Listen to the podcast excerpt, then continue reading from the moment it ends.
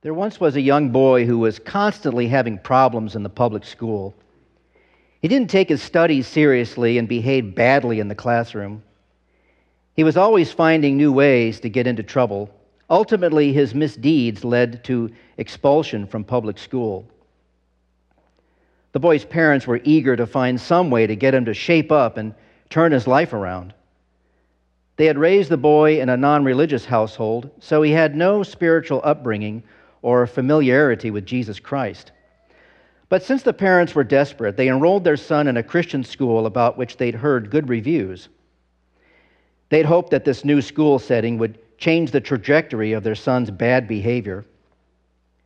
Remarkably, their hopes were realized. After several weeks of attending the Christian school, they noticed a dramatic change in the boy's attitude and actions.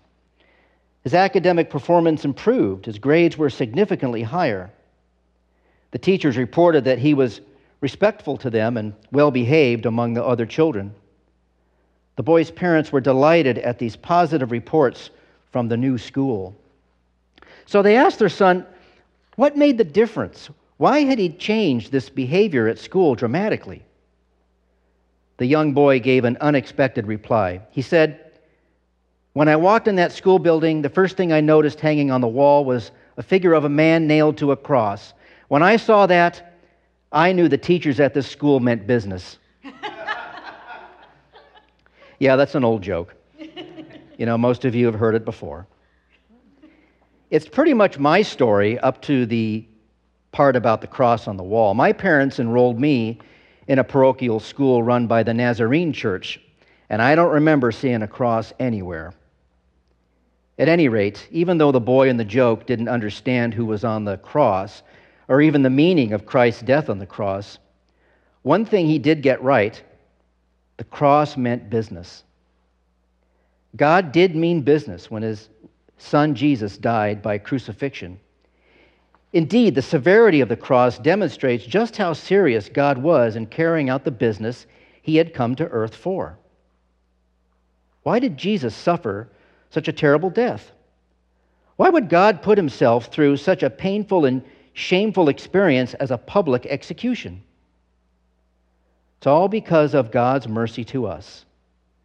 In the cross, God meant business, and that business is His mercy. The Bible makes clear that Jesus died on the cross as a sacrifice for sin, your sin and mine. There's something about sacrifice that's made it high profile in most religions. Many of the religions of the world have some kind of blood sacrifice embedded into their ritual. This emphasis on sacrifice shows that humanity knows deep down that it's somehow in debt to God or the gods. And most people have recognized throughout history that the payment of that debt must be in blood, usually meaning a person's life, not just a pint of blood or something. The Christian faith, however, offers a unique answer to the question of who sacrifices and what they sacrifice. While other religions demand that humans sacrifice their blood to God to please Him and make Him hold back His wrath, the Bible says God did the sacrificing of Himself on our behalf. This is Christ's substitutionary sacrifice for sin. That's a tongue twisting word we don't use in our everyday speaking substitutionary. I can barely get that out myself. But it describes Jesus' attitude towards you and me. He paid the debt of our sin with his own life. It was substitutionary because it was our sin he was paying for as he agonized on the cross. Paul writes, For our sake God made Jesus to be sin, who knew no sin, so that in him we might become the righteousness of God. Jesus had no sins of his own, yet he was filled with our sins as he hung there. He suffered for those sins and suffered death on the cross. It is in view of God's mercy that we gaze upon the cross to see our substitutionary sacrifice. Christ is the Lamb of God who takes away the sin of the world. God means business by offering himself as the perfect atoning sacrifice for our sin. The result of all this is our sin is removed from us. We still sin, but we are freed from its curse and condemnation. Obviously, this doesn't mean we're free to be horrible, rotten people without consequence. Remember what Jesus said to the man he healed Stop sinning, or something worse will happen to you. He told the woman who was caught in adultery, Stop your sinning. Jesus didn't suffer and die for you and me to keep on sinning. The result of God's mercy toward us is that we amend our lives in gratitude for what He's done for us. God forgave all our wrongdoings, all our offenses, by canceling the record of debt that stood against us with its legal demands. This He set aside, nailing it to the cross. Every sin that we have ever committed was fastened to the cross of Christ. Every immoral act and thought wiped clean, forgiven. Jesus took all the curse of God's law upon himself and paid the debt fully. Paul says again Christ redeemed us from the curse of the law by becoming a curse for us. See more of that substitutionary nature of Christ. That's critical for us to recognize. In fact, it's a core truth of the Christian faith. You don't accept that Christ stepped in and substituted himself as the payment of death for your sin, then you are not a follower of Christ and he is not your teacher and Lord. On the cross, Jesus experienced the searing, fiery pain of God's wrath against sin. He accepted his heavenly Father's judgment against sin in the stead of sinners. He tasted death for everyone, even those who will never know him or believe in him, and face judgment on the last day. For us, though, we are delivered from God's judgment because his judgment has been spent at the cross where his son died. There's now no judgment, no condemnation for you who are in Christ Jesus. That's why this is a Good Friday.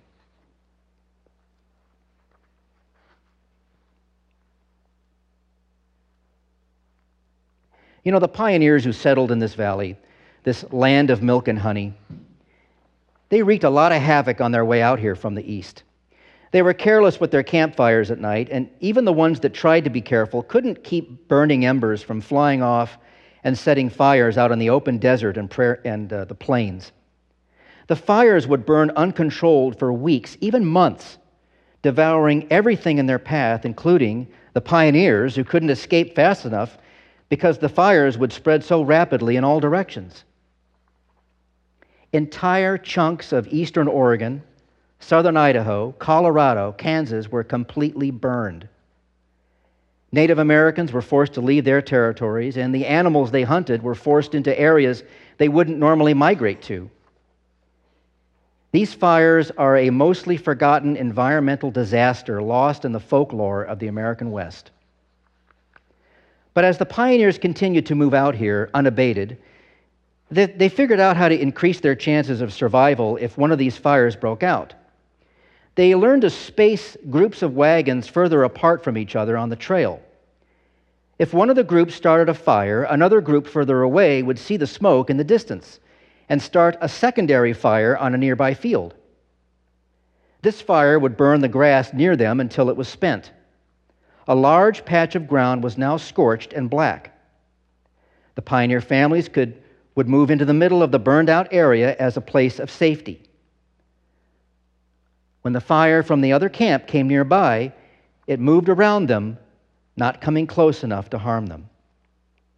It was all still a disaster, but my point of telling this story is the coming fire couldn't burn the place that had already been burned.